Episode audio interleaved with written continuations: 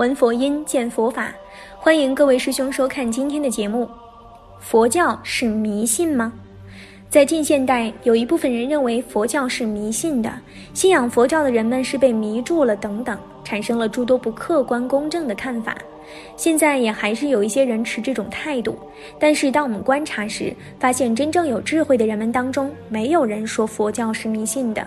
虽然他们其中有些并不是佛弟子，但在他们的心目当中非常推崇佛教，并且认为佛教高深博大的教义为人类和世界指明了方向。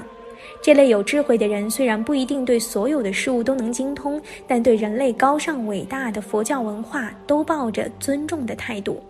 然而，有些对世间及出世间法都不太懂的人，却说佛教是迷信的。希望还在说迷信的人们，首先应该做一些观察。如果对一个事情不做任何观察，就随随便便的下结论，想想您自己所崇拜和信服的，比如说是某一个学问或主义，别人若不加思辨的就说成是迷信，想必您也不会苟同。说佛教是迷信，其实就和说科学是迷信一样荒谬。所谓迷信，是指分辨不清而盲目的信仰和崇拜。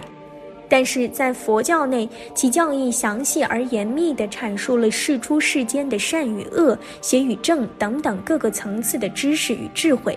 入教者必须如是依理依教，辨清善恶正邪，理智地以自心智慧指导自己，趋向崇高、清净而充满慈悲与智慧的生活。释迦牟尼佛曾教诫过弟子，即使对我所说的法义，你们也应以自己的智慧详加思辨，以自心为师，乃能获得真智，正得圣果。这样的宗教哪有迷信之理呢？人类历史上，包括现在社会上的许多著名学者和科学家们，也尊崇佛教为智信而不是迷信的。比如，中国伟大的思想家、文学家鲁迅先生说：“释迦牟尼真是伟大的圣哲。”我平常对人生的许多难以解决的问题，而他居然大部分早已明白启示了，真是伟大的圣者。不必说人们送给鲁迅先生多少个美称，只是他一生中所写的著作，一般人已望尘莫及了。他具如是的智慧，也对释迦牟尼佛赞叹不已。那我们有些对世间的文学、哲学都不怎么了知通达的人们，为什么还要说佛教是迷信呢？接下来，小编就为大家分享一位高僧对六个最世俗问题的回答。相信看完这位大师的回答，对于佛教是不是迷信这件事儿，大家心里自然会有答案。第一个问题：和尚一个人在房间会不会吃肉？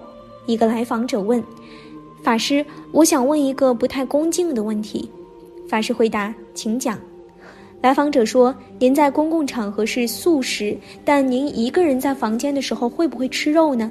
法师并没有回答他的问题，反倒问他：“您是开车来的吗？”来访者说：“是的。”法师说：“开车要系安全带，请问您是为自己系还是为警察系？如果是为自己系，有没有警察都要系？”来访者恍然大悟。这个故事告诉我们，大家应该懂得：如果一个人没有自律，没人督促，就不能坚持，也无法取得成功。第二个问题：孩子怎么教？观众问。请问法师，我的小孩不听话，不爱学习，怎么办呢？法师反问道：“您影印过文件吗？”观众答：“影印过。”法师又问：“如果影印件上面有错字，您是改影印件还是改原稿？”观众默不作声。法师接着说：“应该原稿和影印件同时改才是最好。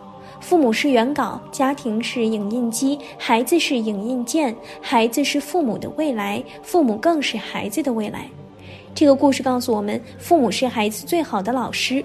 如果父母不优秀，如何给孩子优秀的教育呢？如何要求孩子优秀？不如提升自己，同时也让孩子更优秀。第三个问题：五百元买汽车。一位佛友打电话给法师时抱怨道：“为什么我努力了还是得不到？念经行善了，命运却不变？”法师停顿了一下，问：“我给你寄五百块钱来，好不好？”佛友立即回答：“师傅，你的钱我不敢要呢。”法师不慌不忙地说：“我是要你帮我办一件事儿。”佛友忙问：“师傅，你说办什么？我绝对帮你办好。”法师说：“帮我买一辆汽车。”佛友惊讶地问：“师傅，五百块怎么能买到汽车呢？”法师平淡地说：“原来你知道五百块买不到汽车呀。”这个故事告诉我们，世上有太多的人都在绞尽脑汁，只想付出一点点就想得到很多，而这显然是不太可能的。第四个问题：粪便臭不臭？一位女士不停地诉说自己的苦难，没完没了。法师打断她的话说：“你的苦还真多呀。”女士叹了一口气，回道。别人诉苦最多需要三天三夜，我诉苦需要三年。法师问：“那是什么时候的苦？”女士回答：“前几年。”法师接着问：“那不是过去了吗？为什么还紧抓着不放呢？”我问你：“你拉出的粪便臭不臭？”女士不假思索地答道：“当然很臭啦。”法师接着问：“现在粪便在哪里呢？”女士不解，答道：“拉完当然是冲掉了。”法师说：“为什么不把它包起来放在身上？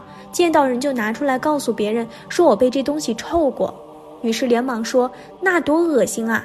法师说：“对呀，苦难也是一样，它已经过去了。回忆和诉苦就如同把粪便拿出来向人展示，既臭自己又臭别人。听懂了吗？”“听懂了。”女士回答道。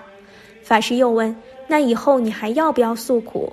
女士忙说：“不要了。”法师看着女士说：“记住，越诉越苦，越抱怨越怨。”这个故事告诉我们，就是心理调节了，你苦难的事已经过去了。如果依然是以前的自己，那只会依旧苦难。状态决定你的成就。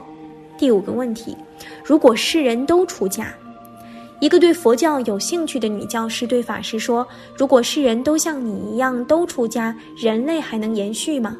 好像没有听到这个问题，法师平和而关怀地问道：“你的小孩多大了？男孩还是女孩？”